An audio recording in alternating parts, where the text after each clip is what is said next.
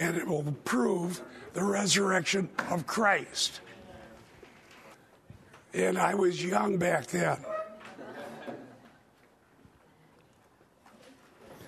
The point of that is to get the gospel out around the world, Hold on here. and God is helping us to do that. Today, we celebrate the resurrection of our Lord Jesus Christ. Before I begin reading from the Matthew account of this, I want to say that I believe in a literal, physical, bodily resurrection of Jesus Christ from the dead, and that Jesus bodily ascended into heaven. And from the passages that Ryan read, it's clear that it's necessary for our faith. It's absolutely necessary that we believe in this resurrection. In fact, the Bible goes so far as to say that if Jesus is not raised from the dead, we have no hope. And he not only that, uh, Paul says that we are, of all men, most to be pitied. Because here we are going to church, being religious, exercising our uh, unto faith and godliness, but if Christ is still in the grave, it would all be to no avail. But thank God that that's not the case. Jesus is risen from the dead. Turn with me to Matthew 27, beginning with verse 57. Matthew 27, beginning with verse 57. I'm going to begin with the story of Jesus' burial so that we might see the great miracle of the resurrection in its full co- uh, context. And when it was evening, there came a rich man from Arimathea named Joseph, who himself had also become a disciple of Jesus. This man went to Pilate and asked for the body of Jesus, then Pilate ordered it to be given over to him. And Joseph took the body and wrapped it in a clean linen cloth and laid it in his own new tomb, which he had hewn out in the rock. And he rolled a large stone against the entrance of the tomb and went away. Arimathea was 22 miles northwest of Jerusalem. In the Old Testament, it was called Ramathaim, and it was the birthplace of Samuel. We know from the other Gospels that Joseph of Arimathea was a member of the Sanhedrin, which was this ruling body of people that ruled over the Jewish religious part of their life. The Romans ruled over the political part. But here, this Joseph, who was one of the Sanhedrin, had become a believer in Jesus Christ. As a whole, the Sanhedrin was working to have Jesus crucified and to make sure that he stayed in the tomb. But Joseph was one who believed in Jesus Christ and had put his faith in him, and so he asked for the body. Now, in the Old Testament, they were not allowed to allow a, a, a body to be left on a tree overnight. It says in Deuteronomy 21, verses 22 through 23, and if a man has committed a sin worthy of death, and he is put to death, and you hang him on a tree, his corpse shall not hang all night on the tree, but you shall surely bury him on the same day, for he who is hanged is accursed of God, so that you do not defile your land which the Lord your God gives you as an inheritance. So Jesus was crucified on Friday, and Joseph took the body and had him buried because the next day was Sabbath. Now, it says in Isaiah 53 and verse 9, it's interesting how the Bible predicts many of the things that happened to Jesus Christ. And this is a profound prophecy that I think ought to be taken into consideration. Isaiah 53 and verse 9 His grave was assigned with wicked men, yet he was with a rich man in his death, because he had done no violence, nor was there any deceit in his mouth. But the Lord was pleased to crush him, putting him to grief if he would render himself as a guilt offering. He will see his offspring, he will prolong his days, and the good pleasure of the Lord will prosper in his hand. As a result of the anguish of his soul, he will see it and be satisfied. By his knowledge, the righteous one, my servant, will justify the many, as he will bear their iniquities. This thing's a little hot. Could you turn down the trim? Thank you. I want to shout a little bit, and I'm afraid to do it. Now, if we had Dan here, we wouldn't need a microphone.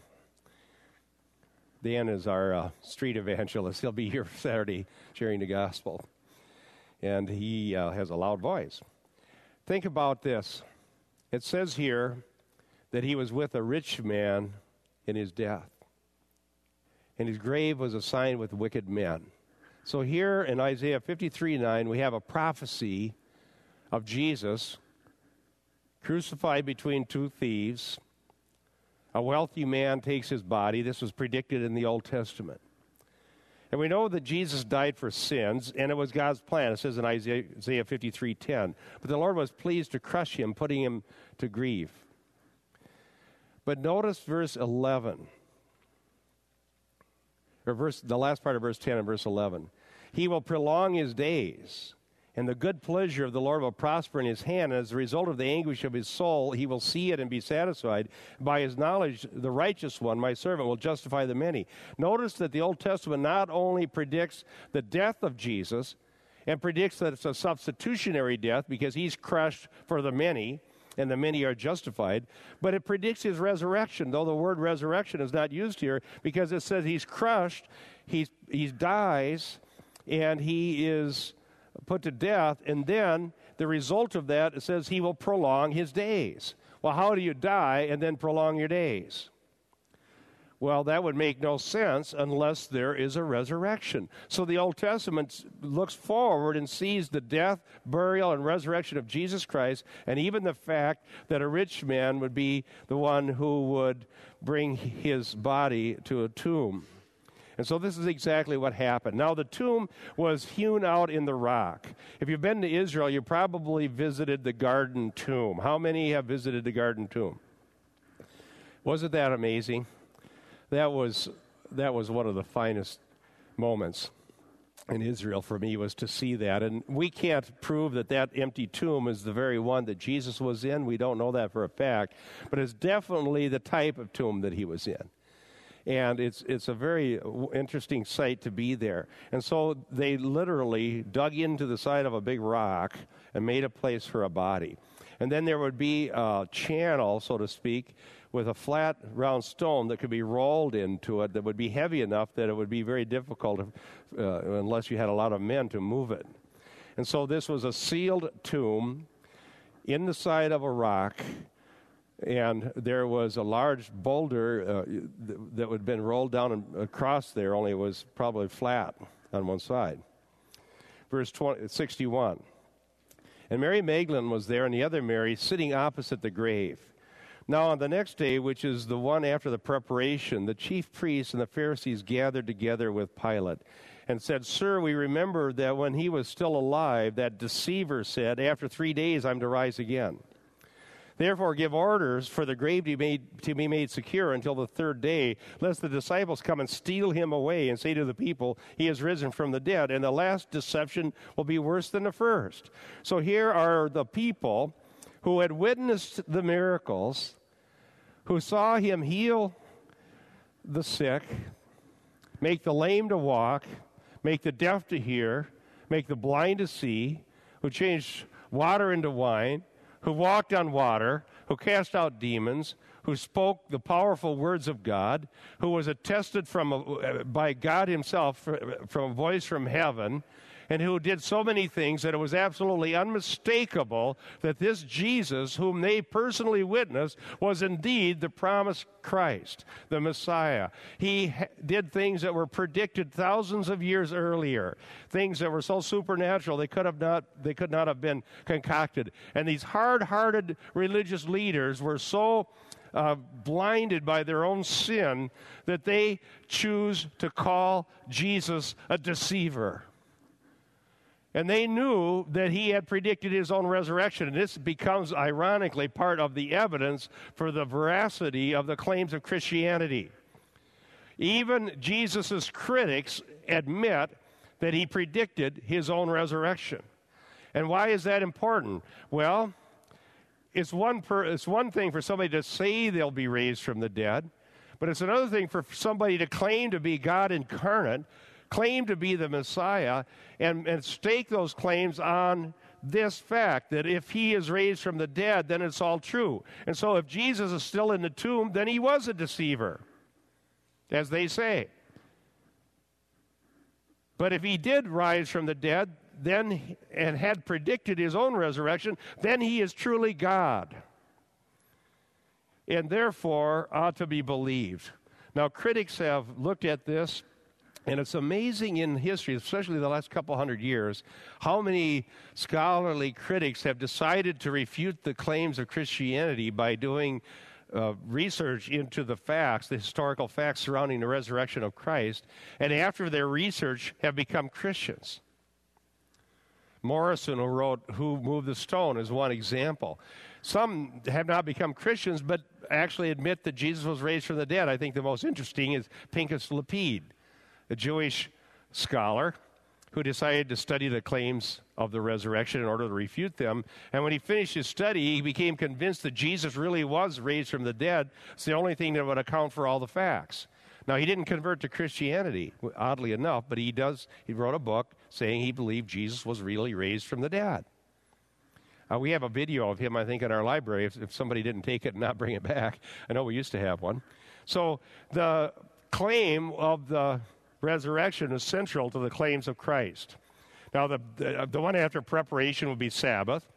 And notice that the sticklers for the law the chief priests and the Pharisees who are accusing Jesus of being a Sabbath breaker, they don't mind breaking Sabbath if it suited their fancy.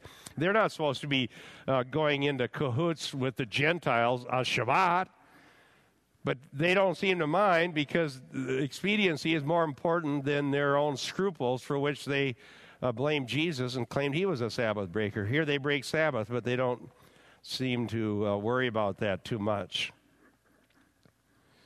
Notice there were two Marys there Mary Magdalene and the other Mary. We know elsewhere, uh, Mary, the mother of uh, Joseph, uh, uh she's called elsewhere. Verse 64 says this Therefore, give orders for the grave to be made secure until the third day, lest the disciples come and him, steal him away and say to the people, He has risen from the dead. Notice that um, they are concerned about Jesus vindicating his messianic claims, and they want to make sure it doesn't happen. They want to make sure he stays in that grave. They want that body in the grave, and they want it to stay there. One of the interesting things that have been done in historical research into the backgrounds of the resurrection of Jesus Christ is this there is no early writer, either Jewish or Greek or Roman, who ever claimed to have identified a tomb containing the body of Jesus. In fact, even in the book of Acts, when the empty tomb was mentioned as evidence for the resurrection, there wasn't anybody there that doubted that, that the tomb was empty. There were people that doubted the resurrection, but they did not doubt that the tomb was empty. And so everybody, including the harsh critics of Christianity, admitted that the tomb was empty. Now, why it was empty, there are various theories besides the resurrection of those, and one of them is that the disciples stole the body. And so that's the one that comes to the forefront here. I'll read to you something from church history where a hundred and some years later, that claim was still being made that the disciples stole the body. But there's a real problem with the claim that the disciples stole the body. Number one, the disciples had run away in fear. Did you know that? The disciples had run away in fear. Far from people who wanted to perpetuate their messianic beliefs by stealing a body and starting some new religion, their commitment was to Jesus Christ Himself. And because their faith was not yet complete, when Jesus was crucified, they had fled. Therefore, they were hardly sitting around waiting to, to conspire to steal a body. Secondly, the fact is that a stolen dead body cannot appear to 500 witnesses and speak to them and eat fish with them and bodily ascend into heaven. So you have a little problem with that one. A stolen body will just rot. It doesn't walk around and talk to people. And if it did, what would they do? Well, if it wasn't a real resurrection, they'd run away or they'd make a movie out of it. Uh, I hope you didn't see that movie. It's really bad. Where the dead people walk. It's not a good thing. And so the the idea that the a stolen body was floating around, but it's really not a plausible idea. Now there's another idea that's been floated out there off and on. And it's called the swoon theory that Jesus didn't really die. But that's been refuted so soundly that even the harsh atheistic criti- critics of Christianity do not bring up the swoon theory. It uh, has no validity whatsoever. So let's see what happens. Matthew 27 65. Pilate said to them, You have a guard, go, make it as secure as you know how. And they went and made the grave secure.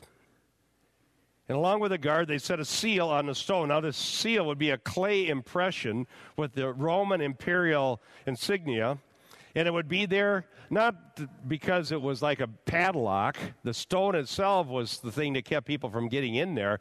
The seal was to say that if you rob this grave, the authority of Rome is going to be after you. And so it wasn't that anybody couldn't cut the seal, it's that if they did, they're in big trouble because they're rebelling against the authority of the emperor and their life would be taken from them. So the seal was a seal of an imperial authority to scare away grave robbers under the threat of severe punishment. And so they have a guard that's posted, they have a stone across the entrance to the tomb, and they have a royal seal, and that is as secure as they knew how to make it because they did not want any um, body coming out of that tomb. Let's go to the story of the resurrection. Matthew 28, beginning with verse 1. And they went and they made the grave secure along with the guard.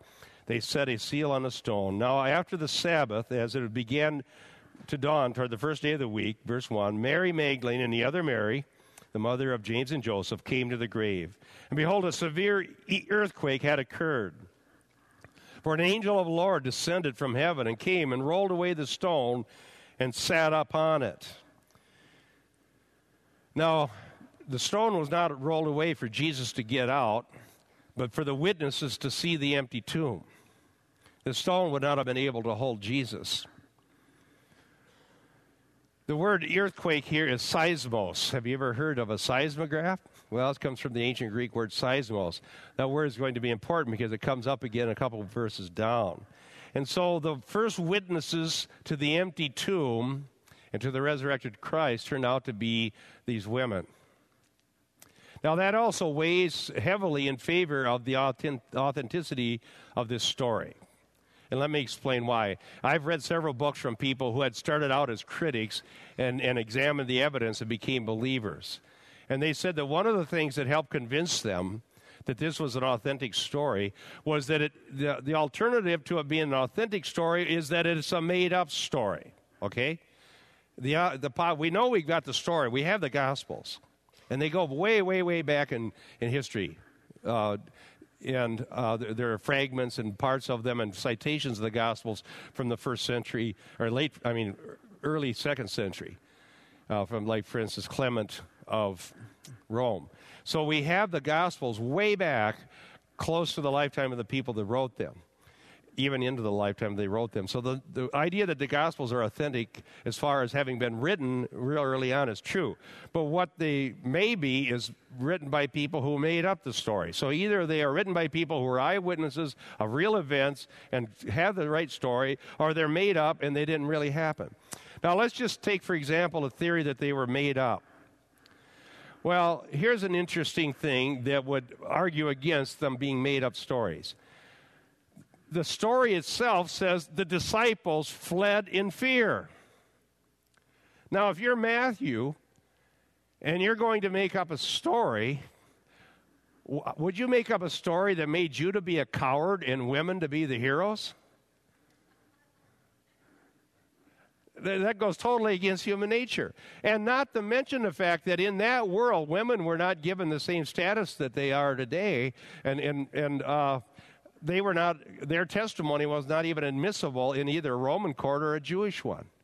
So you had to have men to testify if you're going to have testimony, not women's testimony. And so why would Matthew purposely make up a story that makes himself to be a coward and the testimony in the mouth of people whose testimony was not given credibility? Why would he make that up? That wouldn't convince anybody in the first century.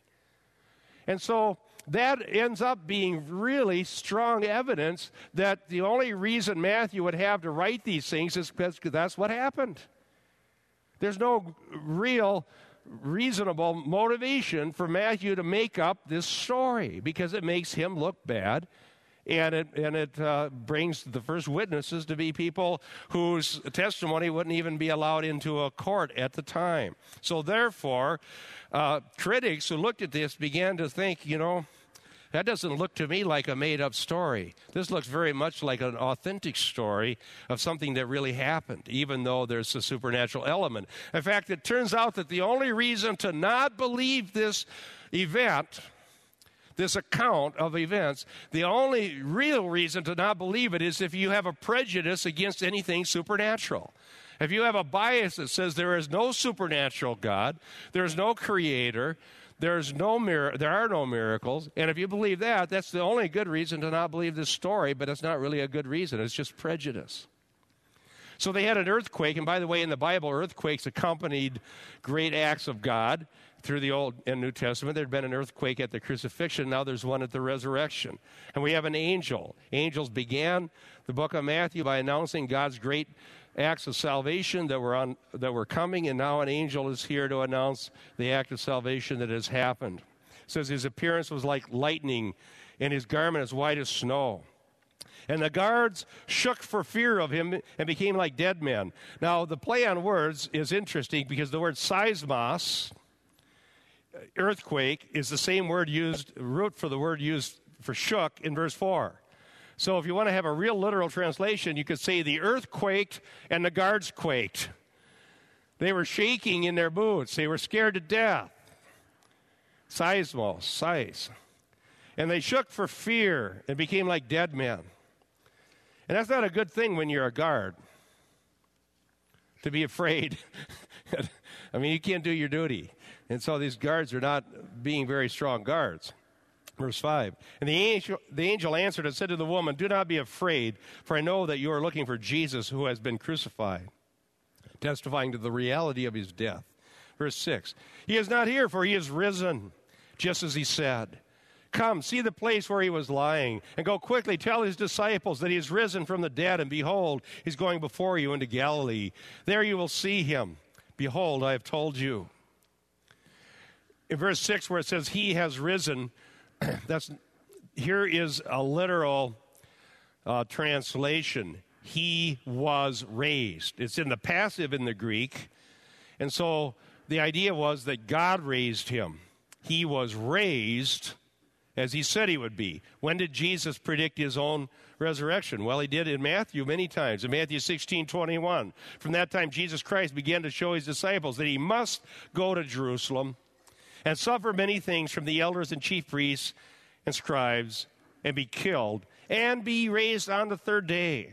And then it says in Matthew 17, starting with verse 22, while they were gathering together in Galilee, Jesus said to them, The Son of Man is going to be delivered into the hands of men. They will kill him, and he will be raised on the third day. And they were deeply grieved. And then it says in Matthew 20, in verse 18, Behold, we are going to Jerusalem. The Son of Man will be delivered into the chief priests and scribes, and they will condemn him to death, and will deliver him to the Gentiles to mock and scourge and crucify him. And on the third day, he will be raised up. And so, yes, just as he said, he had told them many times that he would be, that he would be raised from the dead. But where were they? Though John made an appearance at the cross, it was just a short one, and as somebody mentioned Friday night, he had a job to do to take care of Jesus' mother. The rest had gone back to Galilee, had departed from Jerusalem. So that the closest disciples to Jesus Christ were not there at the tomb expecting a resurrection. Some critics have said this well, they made up the resurrection just out of this strong desire to see something that really wasn't there. That they were so um, wanting this to be true that they just had this mass hallucin- hallucination and they thought they saw Jesus. Now, that theory has been debunked so badly that the atheists dare not even bring it up because it doesn't hold any water. But let's look at the record. The Bible doesn't say that they were sitting there hoping to see a resurrected Christ. The Bible says they ran away in fear. They were sitting in Galilee in unbelief. They became believers in the resurrection when they actually saw the body of Jesus.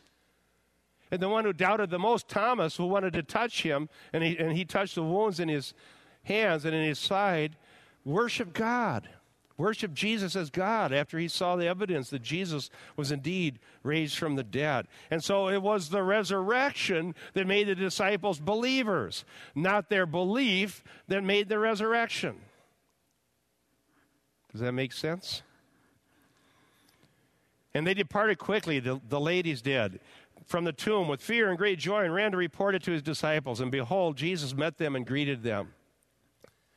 They came up and took hold of his feet and worshiped him. Jesus accepts worship. Somebody uh, wrote me an email here this week who is uh, one of our readers, and he says, I'm trying to contend with a man who claims that Jesus lost his deity when he was in his physical body, and that he was God before he came to earth, but not God while he was on the earth. And what evidence do you have that I can give to this guy to prove him wrong? That was the email. So I sent him back. I just was working on his sermon. I said, Well, here's one right here. He accepts worship. If Jesus isn't God, if he's just a man when he's on the earth, why is he being worshiped? Because everywhere else in the Bible, when anything less than God is worshiped, even a glor- glorious angel, the angel says, No, don't worship me. I'm just a fellow creature. And when they tried to worship Saul, I mean, Paul in, in Acts, he tore his clothes and said, Men, don't do this. We're men of like nature as you are. But Jesus accepted worship. And here's another thing I said to that uh, in the email uh, to that man.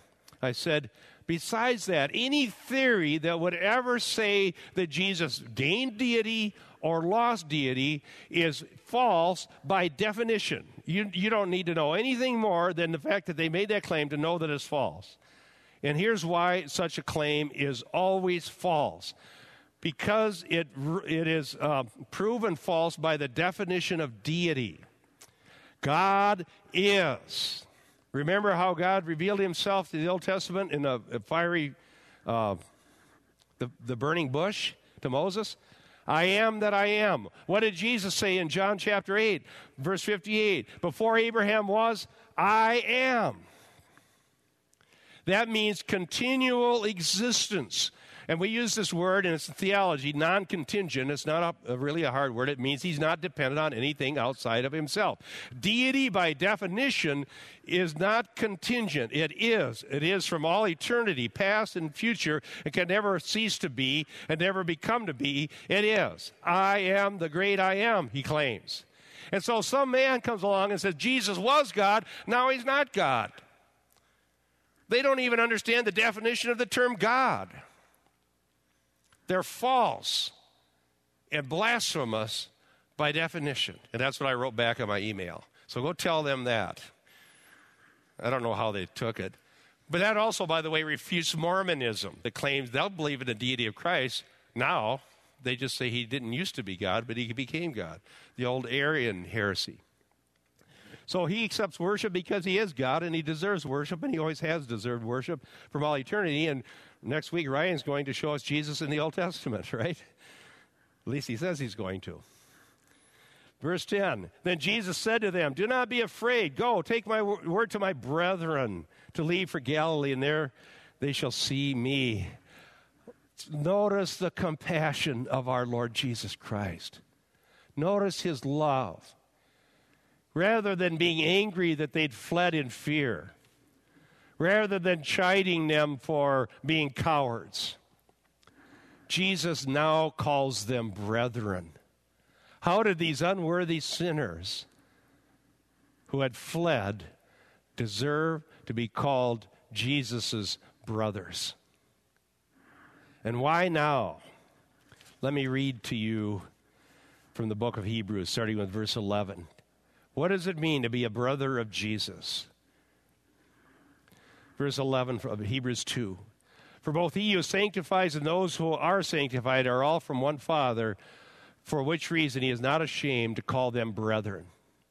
saying, I will proclaim my name to my brethren in the midst of the congregation. I will sing thy praise. And again, I will put my trust in him. And again, behold, I and the children whom God has given me. Since the children share in flesh and blood, he himself likewise also partook of the same, that through death he might rend powerless him who had the power of death, that is, the devil, and might deliver those who through fear of death were subject to slavery all of their lives. They had run out of fear of death. Because often when a religious leader was killed, they'd round up his closest associates and kill them too. And they knew that. And that's the fear. And that's what caused Peter in fear to deny the Lord. But yet, his victory over death is going to deliver them from the fear of death. And then, because of his resurrection, therefore, they're sanctified and called brethren. It says in verse 17 of Hebrews 2 Therefore, he had to be like, made like his brethren in all things, that he might become a merciful and faithful high priest in things pertaining to God, to make propitiation, which means satisfaction for the sins of the people. Jesus became man, always retaining his deity, and he suffered on the cross and was raised from the dead. And after he's raised, he's calling his people brothers. They're brothers because he's, his atoning death is justifying and sanctifying and bringing them into a family. It says in Romans 8:29, "For whom he foreknew, he also predestined to become conformed to the image of his Son, that he might be the firstborn among many brethren." So Jesus is the firstborn from the dead, the first fruits from the grave, and now he's going to call together brothers.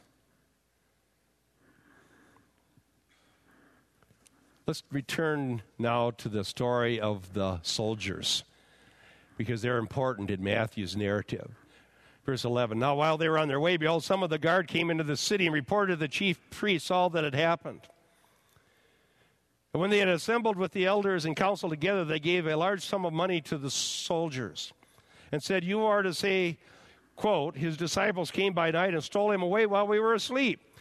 Wow. How much money does it take to admit you are an incompetent guard? I admit I was asleep at the switch. When you're a guard, your job is to stay awake, not fall asleep. But these guys were willing to take money, and there's money's behind this several times. Judas was paid to betray Jesus, and now the guards are paid to lie.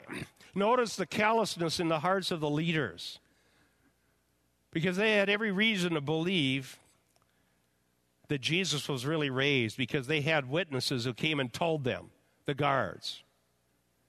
And rather than acknowledge the truth, they chose to pay somebody to lie about it. Why were they lost? Because their own pride, their own desire for power, and their own envy was more important to them than coming to know God. They had every reason to put their faith in Jesus Christ because they knew he was raised from the dead, but they rather created this lie. And this lie existed on into history that the disciples stole the body.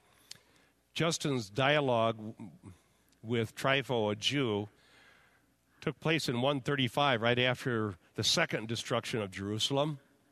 It was written in 155, just before Justin was martyred. And I want to read to you what Justin said to this Jewish person concerning the issue of the resurrection and what they had been saying.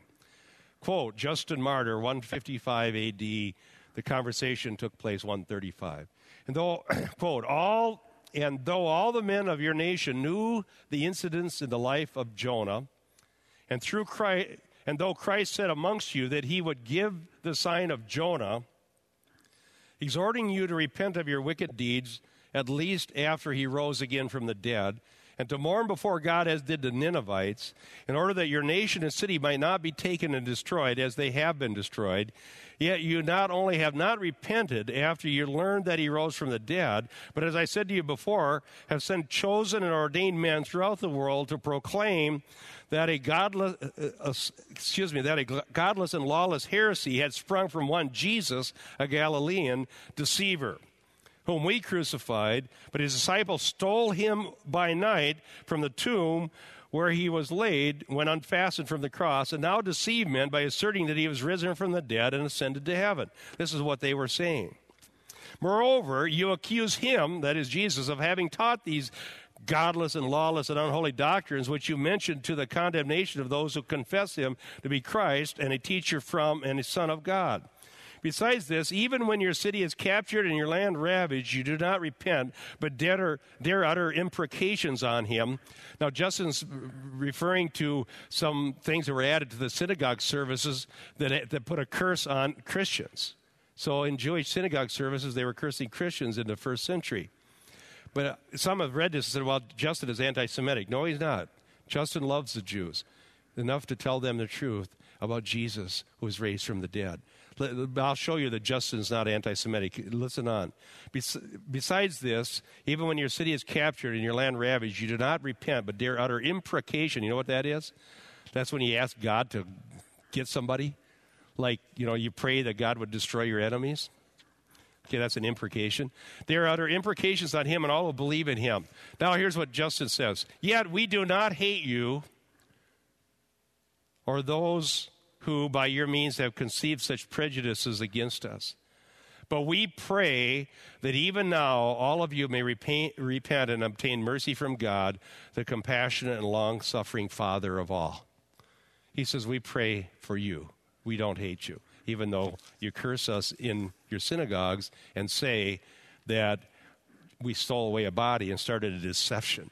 Now, these disciples who supposedly stole a body and started a deception, when they were brought before Roman authorities and they were told that all they had to do was deny that Jesus was Lord and spare their own lives.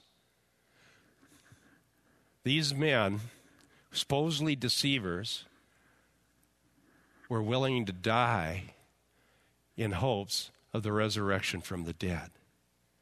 They didn't die for their deception, they died for the truth. Because had they hoped in this world only, there would have been no reason to die. Because a man who's still dead is no threat to judge those who, who don't confess him. But the resurrected Christ is Lord and Savior, and he's coming again. Now, what about these soldiers as we conclude here? I want to give you a, an option today. You can be like the ladies at the tomb, or you can be like the soldiers. The soldiers knew the facts. The soldiers saw the resurrection before anybody else.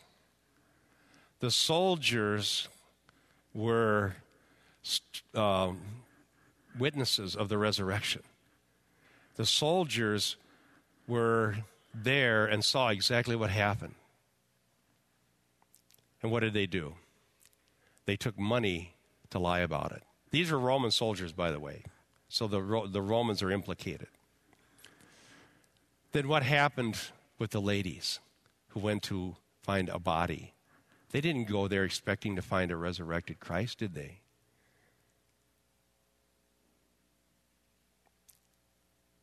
Think about it. They came there expecting to find a dead body. Instead, they found an angel. So, what happened? They became believers. What happened to the soldiers? They became hardened. This morning, I proclaim to you the resurrection of Jesus Christ. And I believe that God loves all people. I believe He loves you.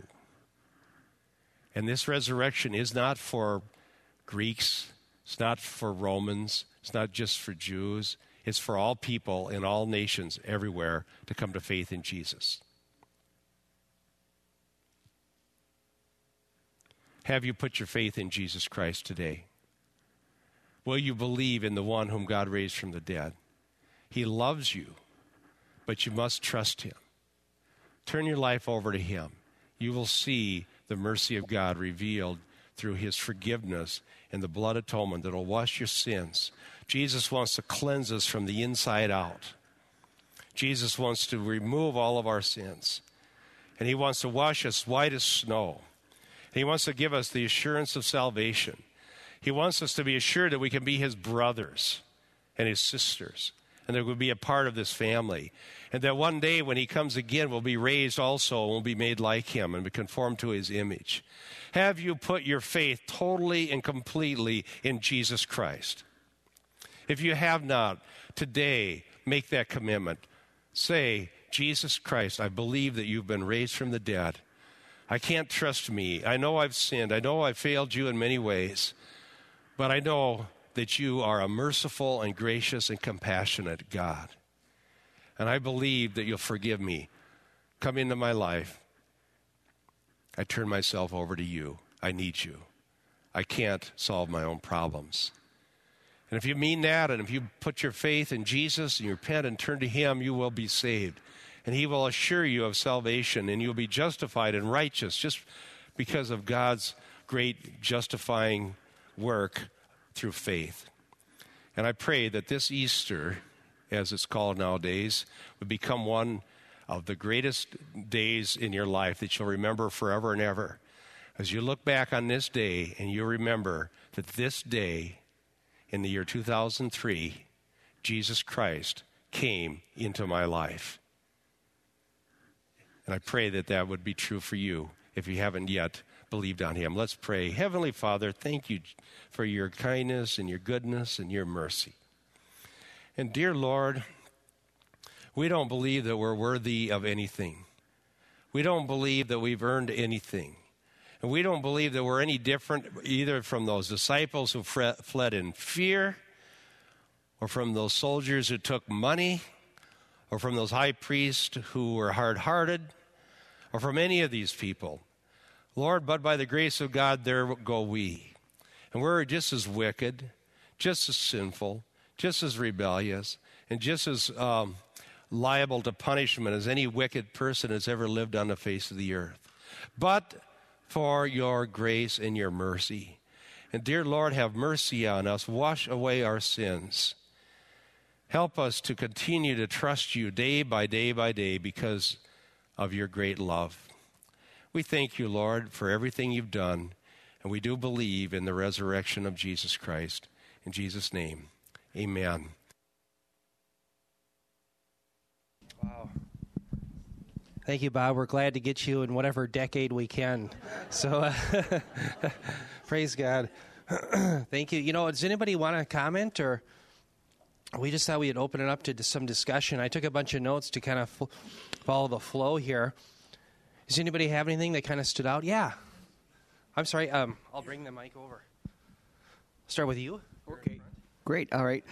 Um, Bob mentioned the deity, deity, of Christ. You know, a Christ uh, has had, had, deity, and I know that uh, one of the uh, apologetic issues that comes up with the deity of Christ with the Muslims is they will use Matthew twenty four thirty six, where Jesus says uh, it's not not for the even the son or the angels to know the time when the kingdom would be returned and they say if christ is in fact god he's either lying or he's not god you know so how do we reconcile that with you know with, with full deity you know um, kind of a big one i guess but i'm sure you got the answer yeah, you know um, one thing that we try to make a distinction in when it comes to theology proper with christ is remember he has two natures. And so his two natures, he's truly man and he's truly God. And so, yes, those two natures belong to one individual, and we can distinguish between the natures, but we never separate them. Now, what's happening, though, and the reason I mention this is think about Jesus when he's in the back of the boat and he's asleep, and the disciples are scared they're going to perish because of the storm. And so, here, does God ever get sleepy? I mean, does God ever sleep? Well, of course not. God doesn't get sleepy, but he's really a man, too. And so there you see his humanity on display. He's really a man, he's really tired, but in the next moment, he operates from his other nature and he can calm the sea. And so, what we claim is that Jesus, in his one person, can operate through either nature. And so, on the one hand, you can say he knows all things. On the other hand, he can say, Where have you laid her as a human? And we're not saying that there's a contradiction because he can appeal to either nature. He can be tired or he can raise himself from the dead. And uh, so the, the helpful hint for me is when we distinguish between the natures, we're not separating. If I separate your nature, I've killed you, as R.C. Sproul always said. So you and I have two nature. We have a, a physical nature, right? And we have a immaterial nature. And we can distinguish between the two, but we can't separate them. If I've separated them, I've killed myself. In the same way, we have to distinguish between Jesus' two natures, but we can never separate them. It's always in one person, but he can operate through either nature.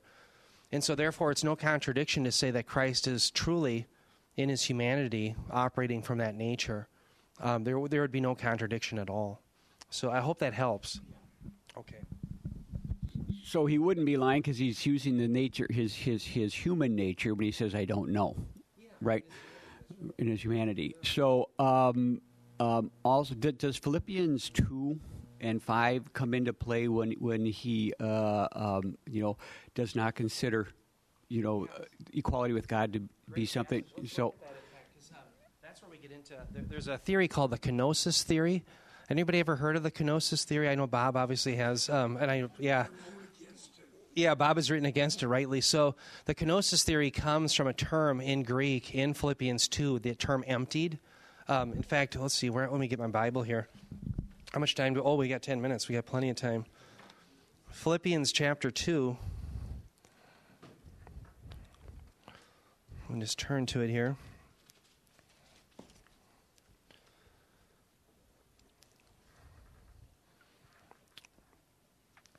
Yeah, here it is. Um, let's just start in verse 5. 2 5. Notice the command here by Paul. He says, Have this mind among yourselves which is yours in Christ Jesus, who, though he was in the form of God, did not count equality with God a thing to be grasped, but made himself nothing, taking the form of a servant, being born in the likeness of men, and being found in human form, he humbled himself by becoming obedient to the point of death, even death on the cross. Now, does everyone see the term humbled himself? I believe that in the Greek, I don't have my Greek text with me, but that yeah, that there's the term for kenosis. He emptied himself.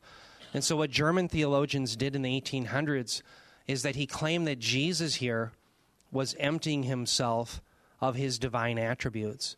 But notice, first of all, the command there in verse 5 of Philippians 2. The command is to humble yourself.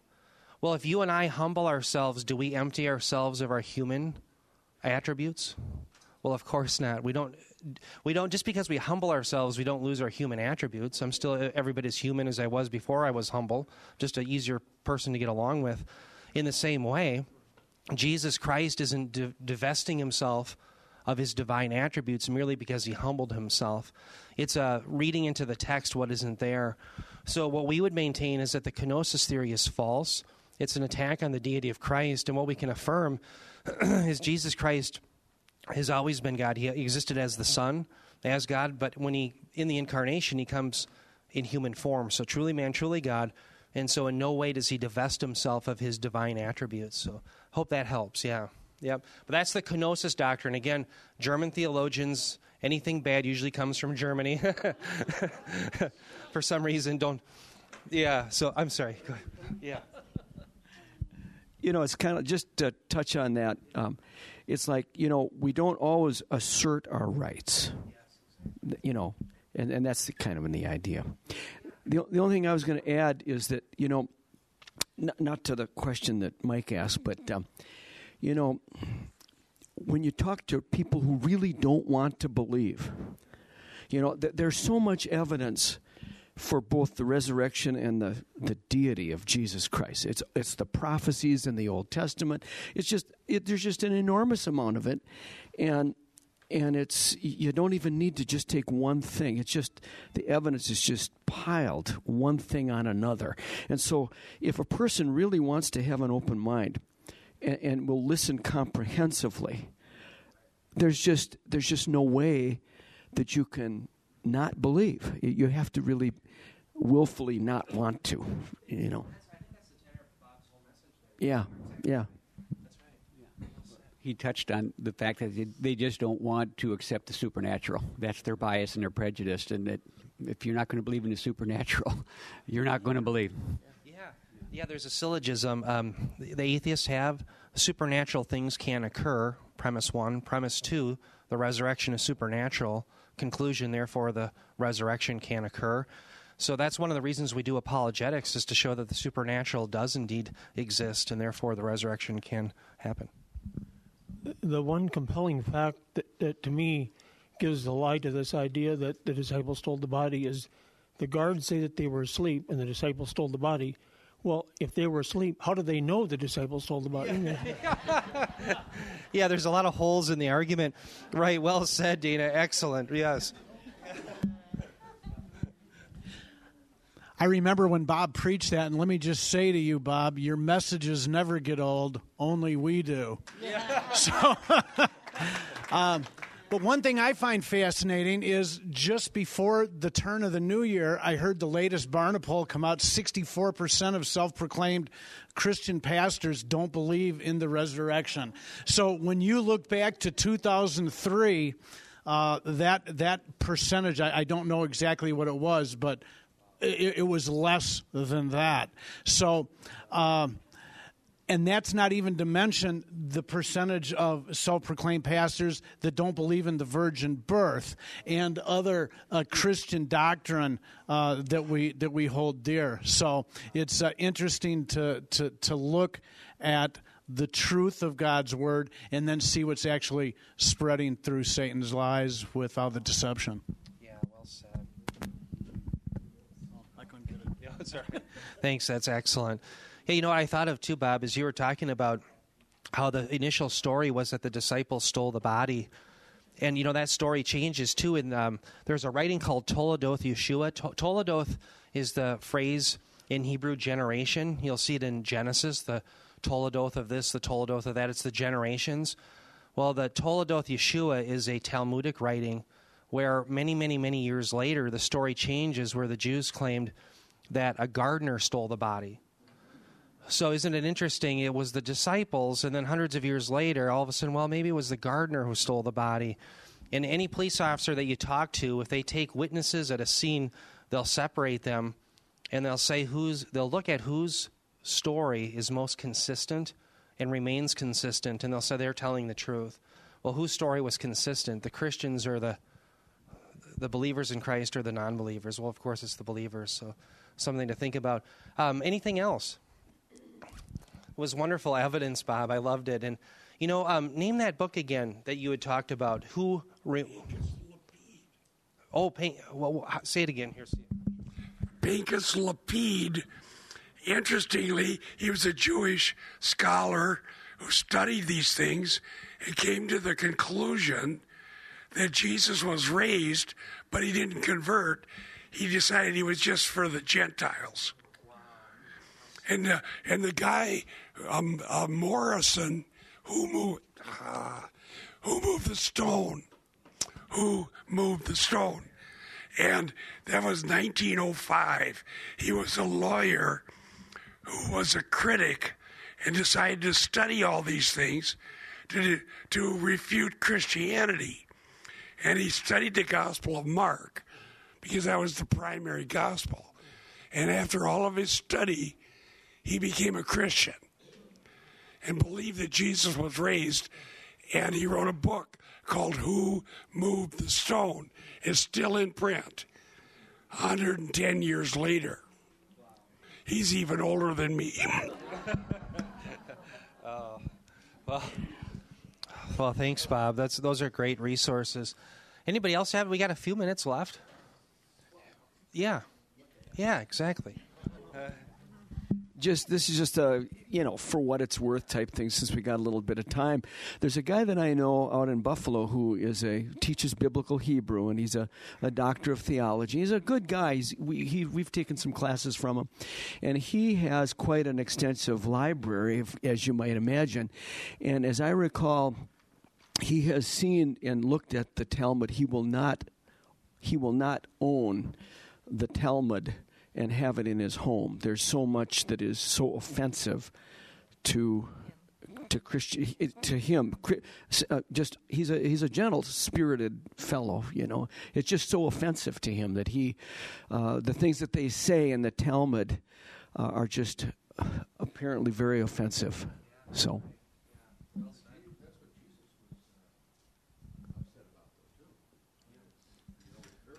Yeah, he's upset with the religious leaders, isn't he? Yeah, yeah, yep. He's upset with the religious leaders. Yeah, and the, the Babylonian Talmud that comes about much later, develops later, it does show a progression of hatred towards Christ and many of the, the doctrines and things that are taught in it. So, absolutely, yeah. Um, you know, one thing I thought was interesting, Bob, too, is you focused on the empty tomb. And the empty tomb is one of the, I think, to me, the biggest reasons why anyone should believe in the resurrection. And you really pointed that out. And one of the passages that really points to this, too, is that Acts 2 where Peter's preaching at Pentecost and he says, "Look, if Psalm 16:10 is about David, well David's still in the tomb. And he's rotting it up and everybody knew that. They could go to the tomb and say, "Yeah, he's he's still there." And you pointed out no one could go to Jesus' tomb. And uh, I thought that was very astute. No one could ever go to the tomb and take his bones and say, "Well, here he is." If they could, that'd be the end of Christianity. And so it's it's very devastating. Yeah. Yeah, well said.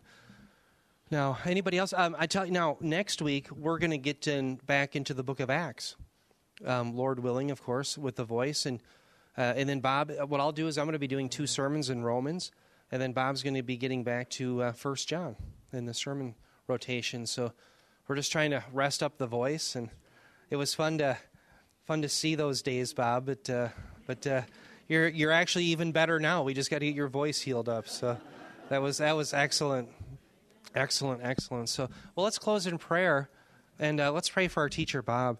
Heavenly Father, Lord, I thank you so much for the truth of the resurrection. And I thank you for Bob, who's preached it for so many years. I thank you for my brothers and sisters here who believe it and proclaim it and uh, are witnesses to those who are perishing. Lord, we pray that this year the resurrection would be on our mind and on our lips, that we would proclaim Christ crucified for sins and raised from the dead for eternal life. I pray for our teacher, Bob, Lord. I pray, Heavenly Father, you'd heal him and give him his voice back and uh, give him the desires of his heart to preach your word. I pray for my brothers and sisters here that you'd give them stamina too for this new year, that you keep them and protect them.